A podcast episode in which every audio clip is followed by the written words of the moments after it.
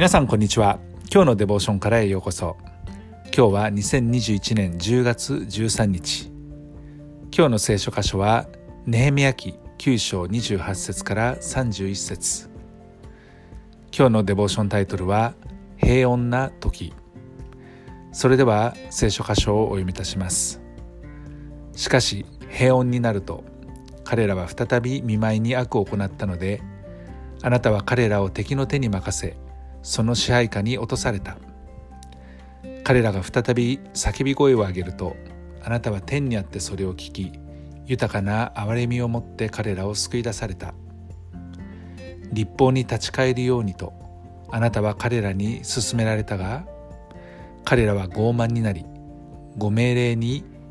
耳を貸さずあなたの方に背いた。これを守って命を得るはずであったが彼らは背を向けかたくなになり聞き従おうとしなかった。長い年月あなたは忍耐しあなたの霊を送り預言者によって進められたが彼らは耳を貸さなくなったので諸国の民の手に彼らを渡された。しかし誠に憐れみ深いあなたは彼らを滅ぼし尽くそうとはなさらず見捨てようとはなさらなかった。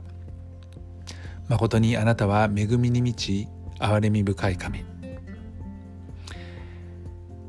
平穏な時ということですけれども自然的には本当に素晴らしい時であり私たちが理想とする時ではないでしょうか。しかしこの平穏な時というのは霊的に貧弱になりかねない時でもあります。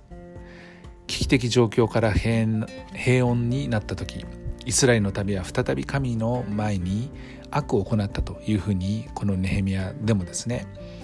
彼らの歴史を振り返って言っています。主は彼らを敵の手に任せられたと言われました。その支配下に落とされた。本当に辛い状況に神様は渡されたということを言っていますね。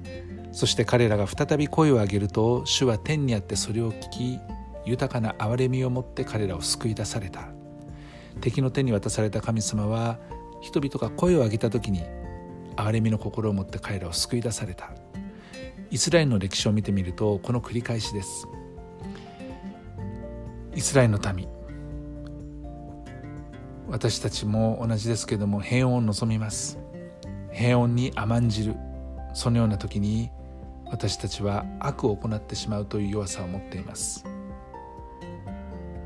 神様はその愛される者たちのために敵の手に渡されますけれどもまた災いの中に置かれますけれどももう一度声を私たちが上げる時にセカンドチャンスサードチャンスフォースチャンスチャンスはいくらでも私たちに与えてくださって何度でも何度でも7を70倍許してくださる神様の憐れみ深さがこのような形で表されていきます。私たちが神に背を向くことが、えー、背くことがなければ問題の中に陥れられることもないでしょうけれども私たちは本当に背かずに歩んでいくことができるでしょうか。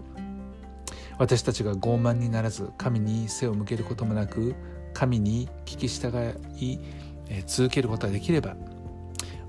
また私たちは平安の中に平穏の中にとどまることができるのも確かです。私たちが天に行った時私たちは初めてこの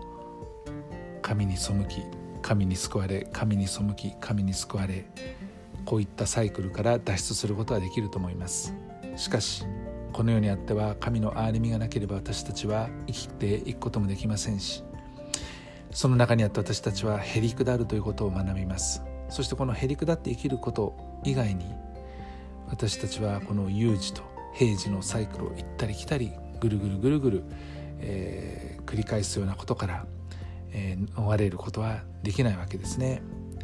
へりくだりがあるからといってもちろん問題から完全に、えー、自由となることができるわけでもありません。